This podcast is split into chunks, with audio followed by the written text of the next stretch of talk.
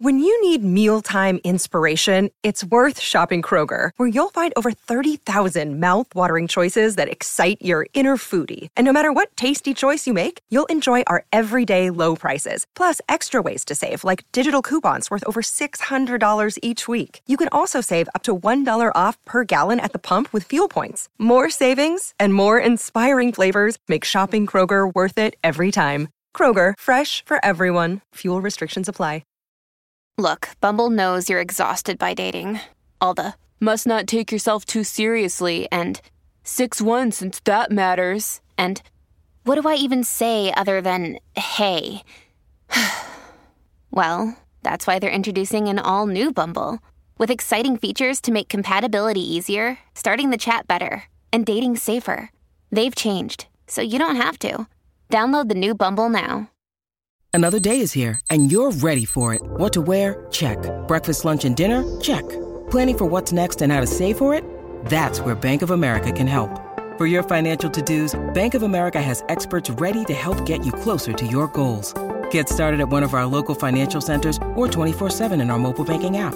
Find a location near you at bankofamerica.com/talktous. What would you like the power to do?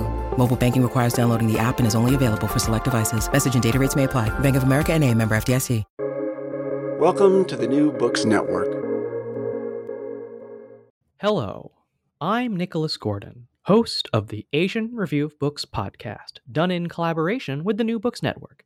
In this podcast, we interview fiction and nonfiction authors working in, around, and about the Asia-Pacific region. To call the 100 years that straddle the 19th and 20th centuries as a radical period of change for China is an understatement, as we move from the imperial period through the Republican era and ending in the rise of the PRC. Dr. Elizabeth LaCouture's Dwelling in the World, Family, House, and Home in Tianjin, China, 1860 to 1960, published by Columbia University Press, explores this history by looking at Tianjin, a city divided into 9 foreign concessions and perhaps, at the time, the world's most cosmopolitan and colonized cities. With a focus on family and the home, Dr. LaCouture explores the interplay between these massive political changes in China and the lives of ordinary people. Dr. Elizabeth LaCouture is the founding director of the Gender Studies program at the University of Hong Kong, where she is an assistant professor of Gender Studies and History. Dr. LaCouture and I talk about Tianjin, changing Chinese politics, and how that affected views of gender, family, and the home. We'll also investigate the thorny distinction between modernization and westernization. So, Elizabeth, thank you so much for joining me today. I'd like to start with talking about the central city that's part of your book, Tianjin. It's not normally one, I think, that comes up a lot in our, let's say, mainstream histories of China. It's not Beijing, it's not Shanghai, it's not Nanjing, it's not Guangzhou. But what's so interesting about the city of Tianjin? Well, first of all, thank you so much for inviting me here to speak with you today about my book. First of all, let's just say that Tianjin is probably the most important understudied city in modern Chinese history. By the 1920s, 30s, Tianjin was the second largest city in China, so second to Shanghai. It was the northern port city. So some scholars have suggested that more foreign goods went through the port of Tianjin than any other port. So it was a very central and important economic, cultural city in the history of modern China. I think the reason that we hear a lot less about the history of Tianjin than the history of Shanghai, for example, is a lot to do with what happens to the life of Tianjin in the later part of the 20th century, especially after you have opening up in China again to research and what have you. More and more scholars went to Shanghai to do research in Shanghai than to Tianjin. More resources went into Shanghai and building local history in Shanghai than into Tianjin. So I think we hear less about Tianjin because of what happened in the later half of the 20th century than actually how important it was at the time. But to your question also, why is it so interesting? I think it's particularly interesting because it's not Shanghai, right? So Shanghai really became this kind of modern metropole of China. And Tianjin, again, was a very important city, but it never thought of itself as this sort of center of cultural modernity in the way that Shanghai did. And yet it was perhaps the most cosmopolitan city with 9 foreign concessions located within the city. So I actually think that if we look at the history of everyday life in the city of Tianjin, we may get more of a sense of what the urban Chinese experience was like in other Chinese cities like Dalian or, even Langzhou. So I think that Tianjin offers us a different lens onto modern Chinese urban history, and perhaps a lens that looks more like what the Chinese urban experience was like outside Shanghai. So you note the foreign concessions in Tianjin, and that there were 9 of them. Again, I think we tend to think of these concessions as, entirely foreign enclaves. But you note that, in fact, many Chinese people chose to live in them for various reasons. So I guess kind of what are the concessions and what's life like in them? Yeah, let me dial it back a bit for listeners who aren't familiar with what a foreign concession actually was, right? So this was a leased parcel of land. Usually foreign countries acquired these as part of unequal treaties after wars. The Second Opium War is when the first treaty ports were established the first concessions were established in Tianjin. Also, after the Boxer Uprising, several concessions were established. So they were leased parcels of land that were controlled by foreign governments. So that means that the foreign government, for example, the British government or the French government or the Italian government, set up their own municipal council, set up their own zoning laws. And because Tianjin became this patchwork of multiple sort of foreign governed municipal councils, you also had each concession would decide what kind of electric company they would contract with. So you had different voltages running through different concessions. What kind of water they would contract with. The British built their own water system, but the Italians, for example, purchased water from the Tianjin Waterworks Company. So you really have these discrete municipalities throughout the city that are still interconnected with one another. Now, the interesting thing about this is we often think foreign concessions, it's foreign people who live in the foreign concessions. Well, take the British concession, for example, which was a very vibrant and, from a real estate point of view, successful concession. British residents were the minority of the population. The vast majority were Chinese, especially wealthy Chinese, Chinese people who I kind of call, for a lack of a better word, this new kind of growing middle class. Right. So what's very interesting, and this is how colonialism was operating in a city like Tianjin, the foreign governments controlled these concession municipalities. They were in charge of, they were getting taxation benefits. They were in charge of the local regulation, but it was Chinese money and Chinese capital that made it run. They needed the Chinese investment in real estate. They needed the Chinese residents who lived in the concession. So this actually creates an interesting tension between Chinese property holders and the British municipal councils or the French municipal councils. So it's an interesting dynamic colonial relationship that's going on here, in which Chinese residents actually have a lot of the economic power in the foreign concessions. So one more big picture question, I think, and I'd like to get into some of the content of your book.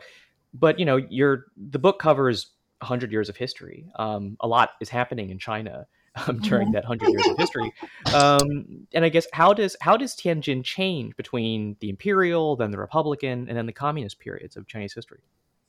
Yeah, I really like this question to think about this in terms of the big picture. You know, the book is 1860 to 1960. So 1860 is when Tianjin became a treaty port city after the Second Opium War.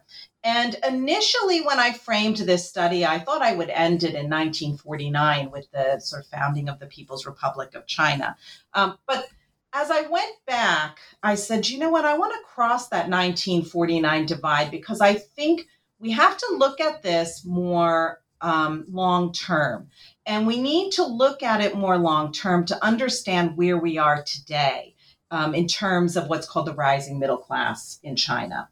Because what I think happens is there's a huge rupture in the late Qing.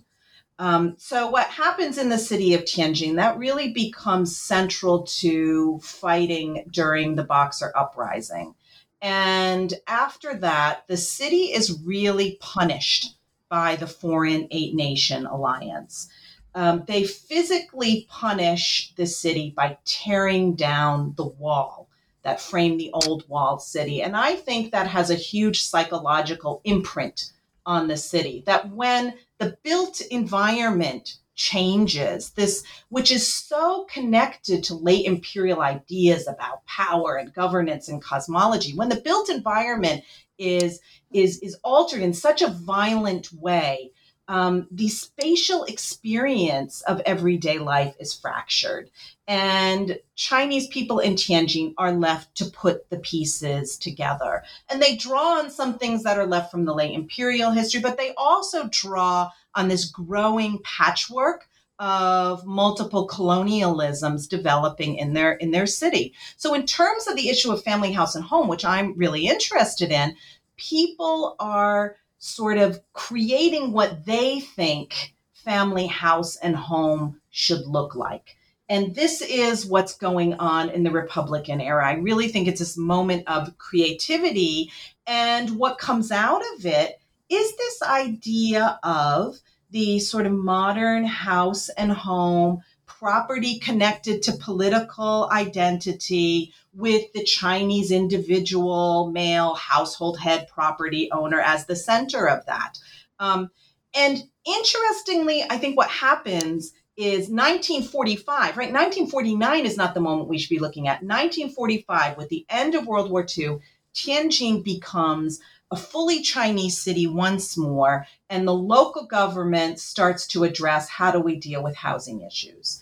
And they start to talk about it, but of course, by 1949, you have the so-called liberation of Tianjin, and it's one of the first things that the Communist Party starts to deal with. And what's interesting is this whole experimental trying to figure out what family, house, and home is in the Republican era really lays the foundation for the relationship between the family and the state in the early communist period. And I actually think that's the foundation that we will then see the Chinese Communist Party building on later on. So when you think about the big picture, I think there's a huge rupture in the late Qing. And then in the Republican era, you have these kinds of piecing together, creating something. And that is actually very influential, I believe, on what happens later. So let's now get into some of the things you talk about in your book. And first, maybe let's start with the idea of the family. How do ideas of the Chinese family change as China's politics change? And also, how does that affect the idea of the roles and responsibilities of women in the family over this period? So one thing I really try to dig into the book is looking at both ideas and practice. So there are ideological changes that go on, and then there are ways in which people listen to, don't listen to, adopt some of these things or don't adopt some of these things in their lives.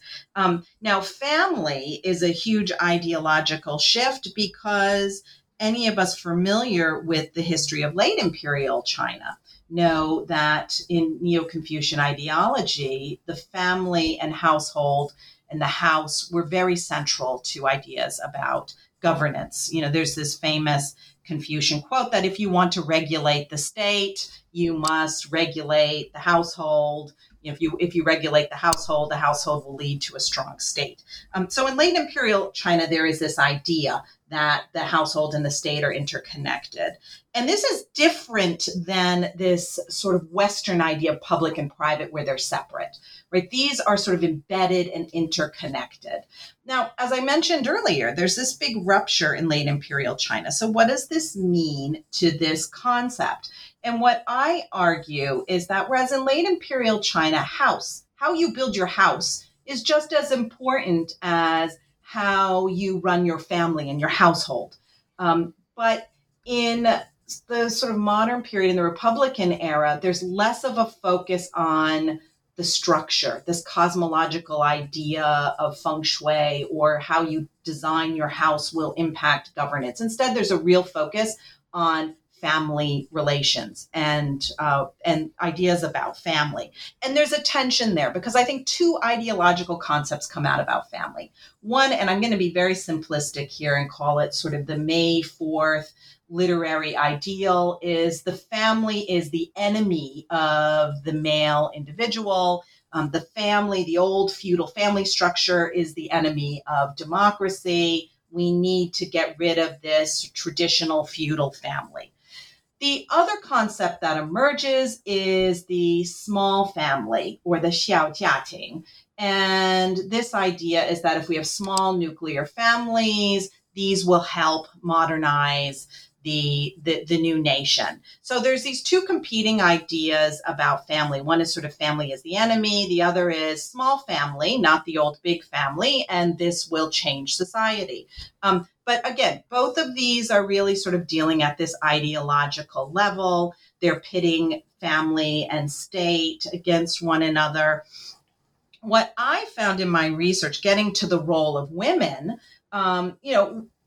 this view of just family, these competing views, really limit the roles of women to either women that must escape the feudal family or women that must be housewives in the new small family.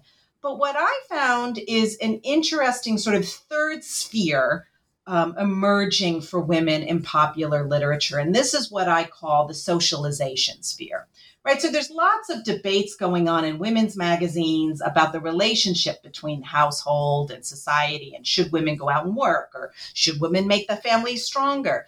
But then there's also discussions of ways in which women can engage in urban life by going dancing, going ice skating, putting on lipstick, dating. And this is an alternative sphere that also develops and is discussed in popular press. And we even see this, for example, in Tianjin has a pictorial magazine called the Beiyang Huabao, in which every cover features sort of a socialite woman, right? Women become the representatives of their family in this social sphere.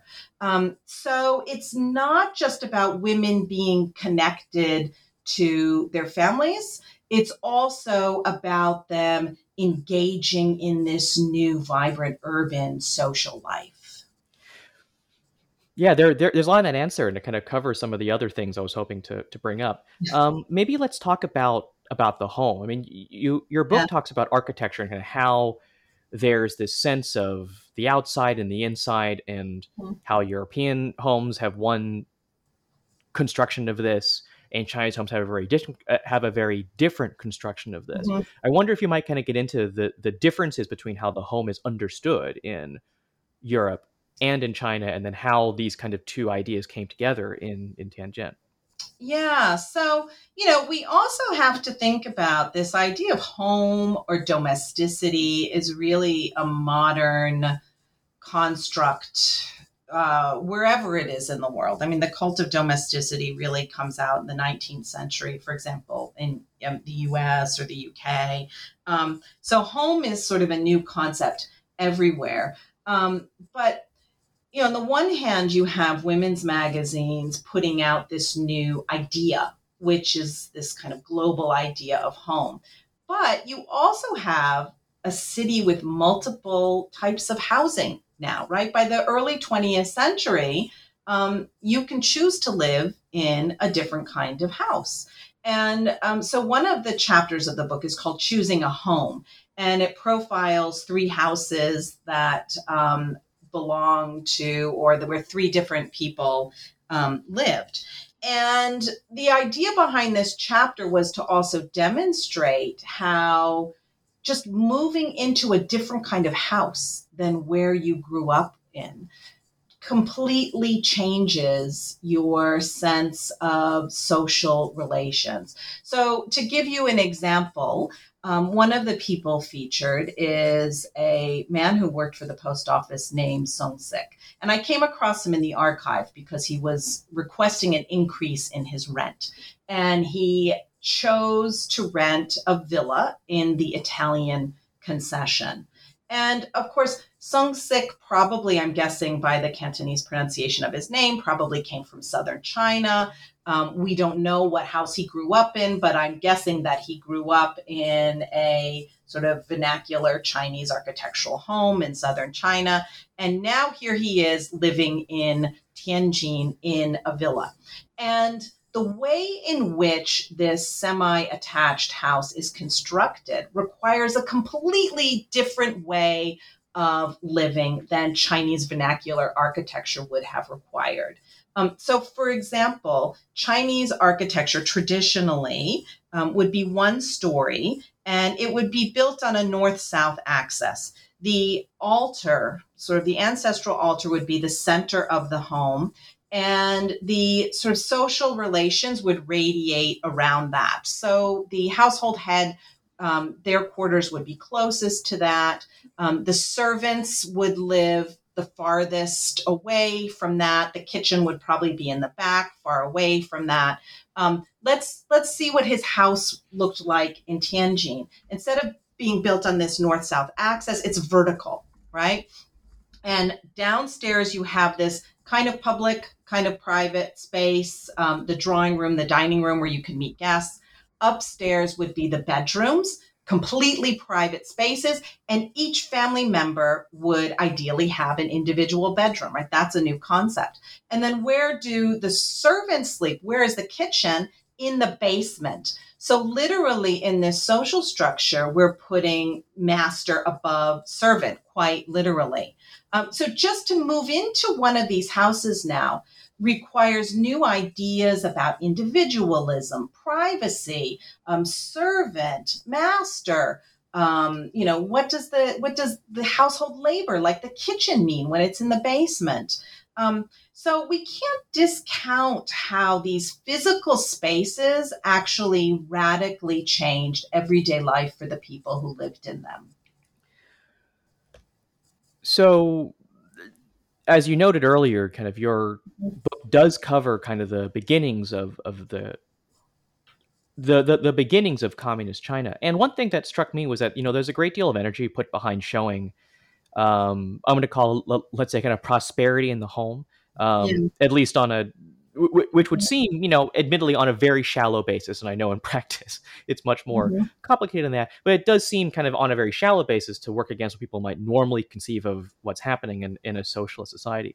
I guess kind of what's happening in communist China and its view of home life, at least in this early stage. Yeah, you know, this really struck me as well. And this is part of what I said earlier of deciding I wanted to move beyond this 49 divide, which had inhibited historians for so long. You know, they would just end at the end of the Republican era and not go on.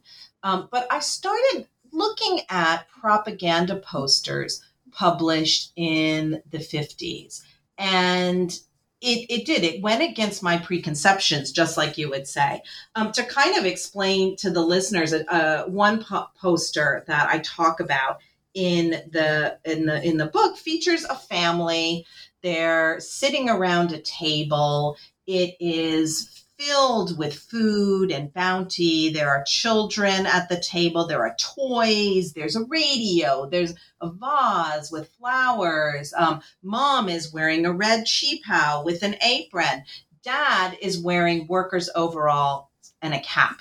And then behind the family is a poster of Mao Zedong, right? So There's two reasons for this. I mean, the first reason for this picture of bounty that seems to look much more like the bounty we see in advertising posters from the 1930s than what we will see later on in Chinese propaganda posters. And one reason is that it's the same people who are artists for the posters. So you have people who were working in advertising in Republican era Shanghai and Tianjin, and now they're working in advertising for the Communist Party. So they're drawing on all these techniques that they learned to sell products in an earlier time period. So that's one reason for the continuity. But I think there's a bigger ideological reason going on. And I think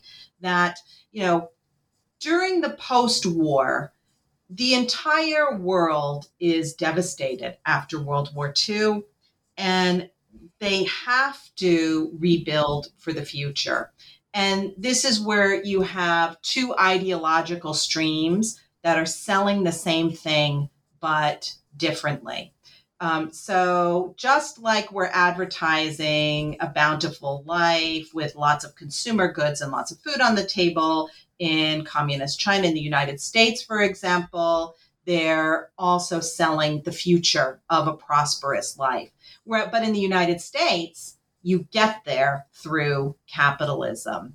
In China, you get there through that image of Mao on your wall, right? That idea, that believing in that ideology, that is what is going to get you there. So after World War II, visions of prosperity look remarkably similar across the world. It's just how you get there. There are these two kinds of ideology. Now, looking beyond ideology to life on the ground, one of the first things that the communists get to working on in Tianjin is dealing with the housing crisis.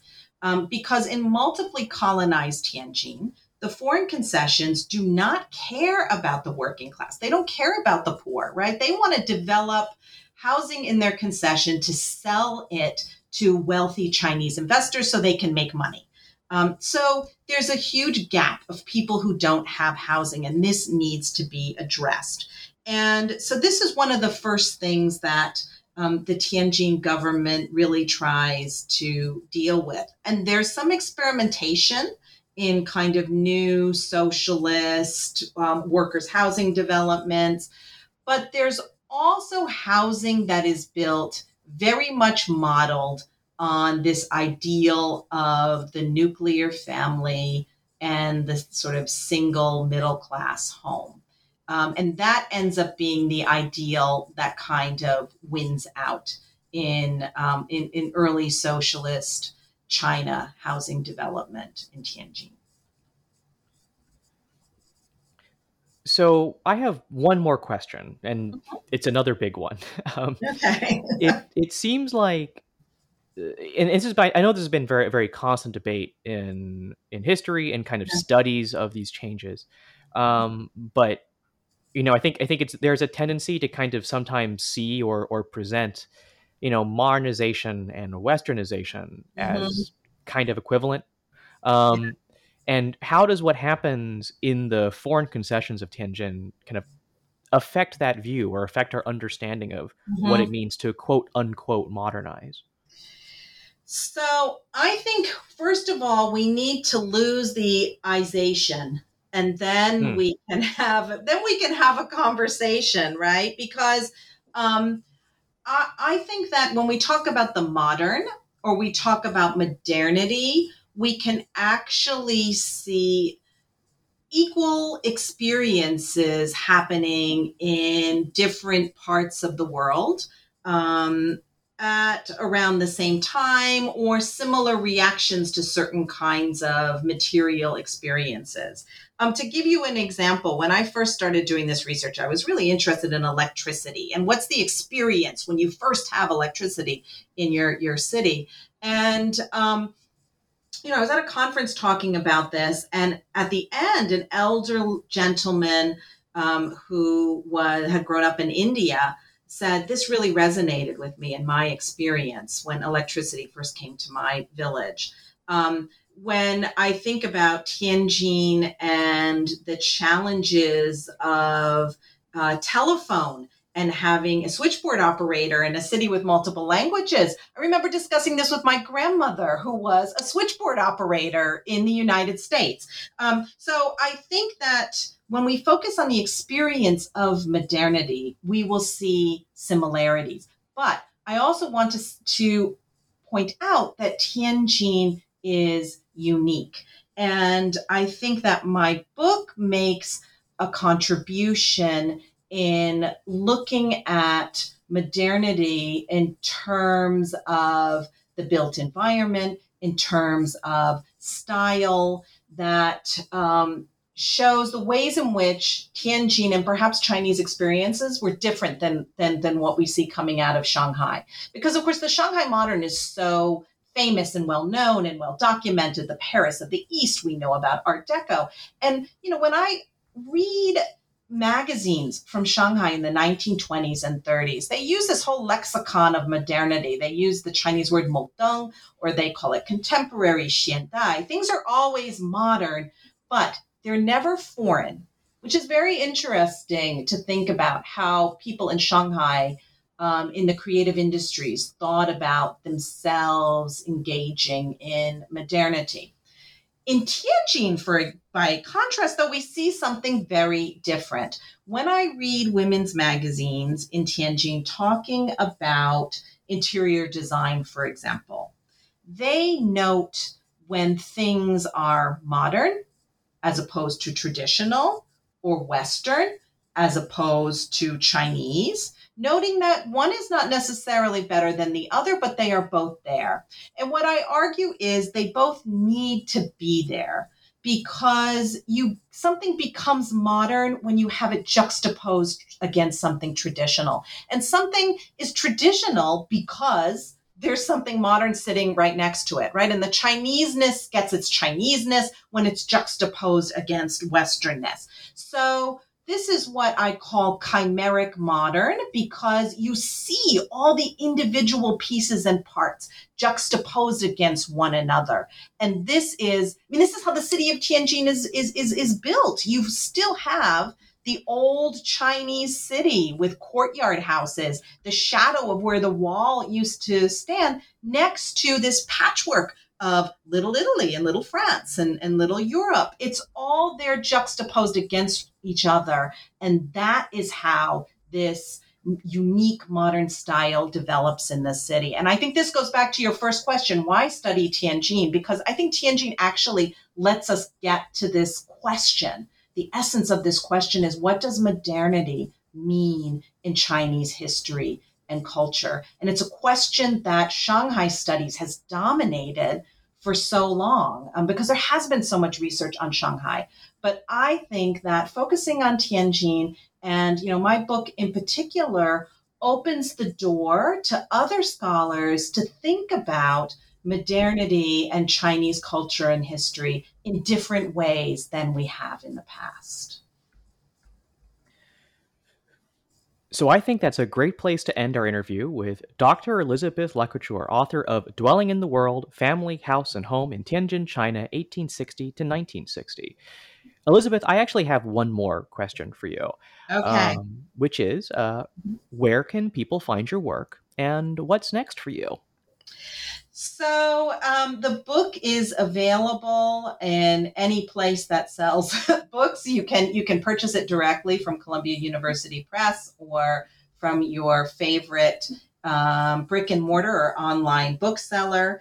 What's next for me is I am working on two projects. One is on the history of beauty and cosmetics throughout the Chinese Sinophone, and actually practicing what I preach and looking at alternative cities and women's history in Chinese modern history. I'm starting a new project on women's magazines in Hong Kong, where I currently am located at the University of Hong Kong. So I'm really excited now to get to know my home city of Hong Kong, the history better. So you can follow me, Nicholas Gordon, on Twitter at @NickRIGordon. That's NickRigordon. You can go to AsianReviewBooks.com to find other reviews, essays, interviews, and excerpts. Follow on Facebook or on Twitter at @BookReviewsAsia. That's reviews plural. And you can find countless other author reviews at the New Books Network and newbooksnetwork.com. The Asian Review Books podcast is on all your favorite podcast apps, Apple Podcasts, Spotify, and Stitcher. Rate us, recommend us, share us with your friends if you want to continue to support us interviewing those writing in, around, and about Asia. Next week, join us for a special one-year anniversary episode with my good friend Noor Nasreen Ibrahim, who'll talk about her essay contribution to Horse Girls, Recovering, Aspiring, and Devoted Writers Redefine the Iconic Bond. But before then, thank you so much, Elizabeth, for joining me today. Thank you.